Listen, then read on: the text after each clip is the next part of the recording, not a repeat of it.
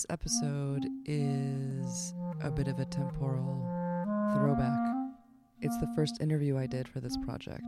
When I first found out I had received support from CBK Rotterdam, I was in Chicago visiting my family for a long time. And the purpose of Unpacking Light as a research project was for me to develop my skills in interviewing, in having conversations that are recorded, in creating an archive of research through conversations. So, this is my first interview. This interview is with Langston Allston, who is a painter, artist, muralist who works in between Chicago and New Orleans. I know Langston because he is the partner of my sister. So interviewing him felt like a good first step for me. It was interviewing someone I was familiar with. Speaking with Langston felt in this way safe. And I wanted to talk to him about a t shirt that I bought in New Orleans before I met him, before he and my sister moved to New Orleans. Langston makes fantastic work that ranges from paintings to murals to videos to sketches to illustrations. His work can be seen publicly on walls in Chicago and New Orleans, also in books. He makes exhibitions for galleries. He was recently included in an exhibition at the Contemporary Art Center in New Orleans with a huge banner work. He incorporates text and portraits in his imagery and he's currently in residence at the Joan Mitchell Center in New Orleans. Langston makes work about the communities around him. He's a storyteller. His research practice is involved in thinking about where he is and with whom he shares his space with. I'm quite inspired by Langston's practice. And I have to say that this conversation isn't about Langston's practice. In retrospect, I wish it was. Maybe we can do another interview later, Langston. But this conversation had a intention. I had an idea of what this podcast would be, and I started recording thinking I knew where this conversation was going to go. I was wrong, and this episode took 3 months for me to digest and has turned into a bit of an annotation of what happened in this interview, mistakes I made, and hopefully some useful information, specifically to my majority white listeners, I'm assuming. So here's the recording. And heads up, I'll be interrupting it quite a bit. Is it recording now? Test it? Test. You got it. Cool. How cool. But it also it doesn't only have to be, it doesn't only have to be Langston. Also, we want to be honest about who's in the room now. True. So, we are in. Set the scene. I'm sitting in a living room in Champaign, Illinois, two and a half hours south of Chicago, with the Allston Yegels, who's a family of four, three of which are sitting with me right now. Langston, Hello. Aria Delanoche, my sister, Not an Allston Yeagle. Not an Allston Yegel, Marshall, What's up? and Nancy. Good public radio voices all around. Um, I'm sitting in a room with, as I said, my sister, Langston Allston, Langston's brother named Marshall, Langston's mother named Nancy Yeagle. I thought being in a room full of people I know would make it easier, but I think being in a room full of people I knew made it harder to try to do something I've never done before. There's a lot of performance going on here and a lot of giggling. we had Christmas dinner. It's January 21st. Merry Christmas, everyone. but it's the end of the night. I just wanted to bring out this garment. The reason why I wanted to talk to you, specifically Langston and Aria, I bought this shirt in New Orleans in 2013, which is now where you live. And I bought it with three friends of mine. At the time, we were taking yearly trips to commemorate a friend of mine. Just a little correction here the trip was in 2015, not in 2013. And I bought it at a secondhand shop, like a variety shop, along with the painting that I still own. Have you seen this shirt? Can I see it? Mm-hmm. Okay, at this point, I'm showing them a t shirt, and I'm going to try to describe it to you now. It is a Kelly Green cotton t shirt. The cotton is worn threadbare, so you can sort of see through it. It's kind of a perfect vintage t shirt. It's soft and it has a decal on it that's plastic that has been cracked and shrunk clearly from repetitive washing and machine drying. So it puckers where the graphic is. The graphic itself looks like a combination of black screen print ink and red plastic decal. The red really pops against the green. And it's a square that's partitioned into three horizontal sections. The top is a red stripe, and it has the word Juneteenth on it in all caps serif font. The middle stripe is black, and it has the cutout of silhouettes of two men's faces facing each other. The bottom has no background color, so it's green, and in a different typeface with a drop shadow, a sans serif typeface. It has the date 82. It has holes in it in the perfect places. It's soft. It's quite incredible, and I fell in love with it the minute I found it. Actually, my sister describes it pretty well. It's visually appealing. It's gorgeous. It's got the colors are nice. The font is great. It's graphically successful to me. It's also a Juneteenth shirt, which is cool to me. Mm-hmm. In the 1982, I don't know. I 1982. This is the year. This is the year that it was. yeah, I assume just the year they printed the shirt. This year it can make 21 on it. Because Juneteenth was when they heard about the slaves getting freed. But what year was that? Was that like 1865, 64, 65. 65? The war ended in 63, 65? Oh. For people here in like Texas and shit. Because that's where they heard last that they were free. So people were slaves. That's why it's that's why it's a holiday because they didn't find out on uh, like the Emancipation Proclamation because they didn't have like the radio. Yeah. That part I didn't know. Yeah, yeah, yeah. So it was like some years after the Emancipation Proclamation that slaves in the rest of the South discovered they were free. For those who didn't catch that, we are talking about American history, specifically the Civil War era. And I wanted to take this opportunity to offer you a little slice of history from my country on the abolition of slavery. This might be informed by history podcast that I'm listening to. I'm sure I won't be doing it justice, but here's what I have. So, American President Abraham Lincoln announced on September 22nd, 1862, that on January 1st, 1863, that's a couple months later, quote, all persons held within any state in rebellion against the U.S. shall be then, thenceforward, and forever free. However, it took not only the passage of the 13th Amendment of the American Constitution in January 1865, which is, as a reminder, and also for those of you who aren't Americans, is the Abolition of Slavery Amendment, and the end of the Civil War in April of that same year, but also the slow ratification of the amendment until December 1865. That's a full year to end the institution of African American slavery in the United States. So, unlike how history is written, which is linear, progressive, and has logic, abolition was gradual and slow, even before national abolition of slavery that the 13th Amendment established. Technically, by 1805, all northern states in the country had abolished slavery in some way. Some abolished it outright, but others, like Pennsylvania, enacted sort of cruel, gradual emancipation that provided freedom for every slave born after its enactment which is essentially as slow as human generations are. In the 1840 nationwide census, hundreds of people were still listed as enslaved in the northern states. And as I researched a bit more about American abolition and how it took its time, I read about some legislative moments that proved abolition was not only a slow process, but sometimes a regressive one. I read about the Fugitive Slave Act of 1850, which is 11 years before the start of the Civil War, that permitted slave owners from the South to reclaim possession of free Northern African Americans they claimed were escaped property. The law awarded $10 to the commissioner, the judge, if he directed the captive's return, and only $5 if he ordered their release, which is basically an open bribe for judicial backstepping of abolition, but the government called it the difference in cost of paperwork. I'm sharing this to show how slow abolition was, even in the northern states where slavery was already abolished in antebellum period before the war, uh, in times of peace.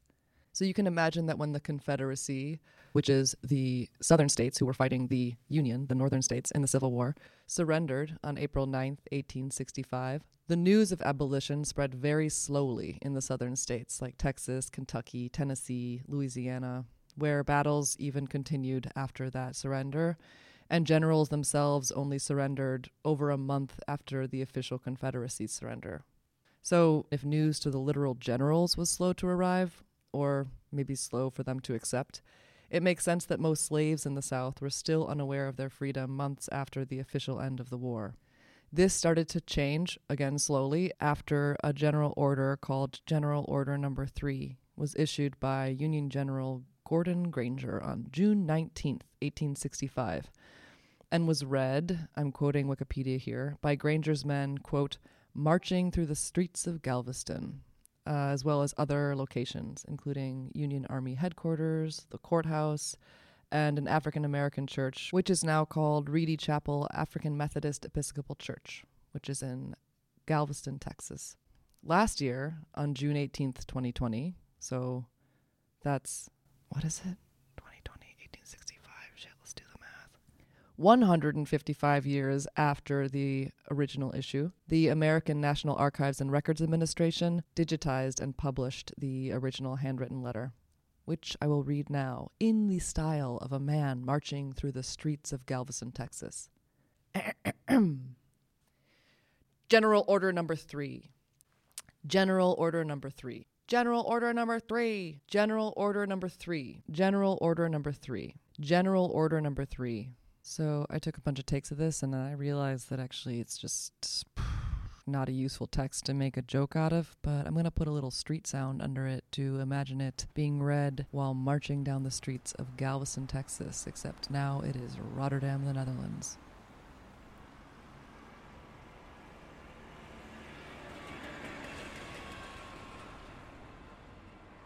The people of Texas are informed that, in accordance with the proclamation from the Executive of the United States, all slaves are free. This involves an absolute equality of personal rights and rights of property between former masters and slaves, and the connection heretofore existing between them becomes that between employer and hired labor. The freedmen are advised to remain quietly at their present homes and work for wages. They are informed that they will not be allowed to collect at military posts, and they will not be supported in idleness, either there or elsewhere. By order of Major General Granger, F.W. Emery, Major A.A. General. Hmm. I don't like to read that. I don't like this last sentence. The freedmen are advised to remain quietly at their present home and work for wages. There's something about this association with idleness and the goodness of hired labor and employer that totally masks the inevitable perpetuation of abuse of labored bodies in the United States. There's a lot to unpack there, but I'm reading it to say that on June 19th, 1865, the day that this was read in all of those places in Texas, is over two months after the formal end to the Civil War and over two years after President Lincoln's original issuance of the Emancipation Proclamation. So, June 19th, the day that this order was announced, was deemed the holiday Juneteenth to celebrate the emancipation of slaves in the United States. It is the oldest celebration commemorating the end of slavery. I bought this shirt for a dollar uh-huh. And I bought it on a rack, pulled it out, saw the graphic, it's Juneteenth. Don't know what Juneteenth is. Was born in June, on June 17th. Was like, it's appropriate, 82, before I was born. Showed it to Tess and Stella and Zoe, the friends of mine that I was with. None of us knew what it was. We looked at it and we did, we were like, we're in New Orleans. We looked at it and we were like, three white girls being like, there are these two heads on it. And we were like, it could be governmental? You didn't notice it had like a Pan African flag on it? No. Huh. No. Just curious. I mean, this shape. Green, black, Yeah. and red. Yeah, yeah, yeah. Nope. Bought it, wore it in New Orleans, and then like brought it home and was like, I should look it up, and looked it up, and then learned about Juneteenth in mm-hmm. 2015, and then cherished it by carrying it around with me all the way to Rotterdam, never wearing it again. How come you never wore it? Maybe I've worn it a couple times. Here's why here's why I wanted to talk about it. Because I am not from the South and I've never lived in the South. And I bought the shirt on a vacation in New Orleans not knowing what it was. And then when I found out the history of Juneteenth and how significant it was, which means that how significant it is that I didn't know about it, I felt like there was something I was missing in terms of me wearing it as a representation of the holiday. Because you've never celebrated Juneteenth. Nor did I know about it upon purchase, upon acquisition of it. Like my intentions to in, involve, like invite it into my life was just material and aesthetic, like in the fetish of a vintage T-shirt. Mhm. Should I repatriate it? Like send it back to the South.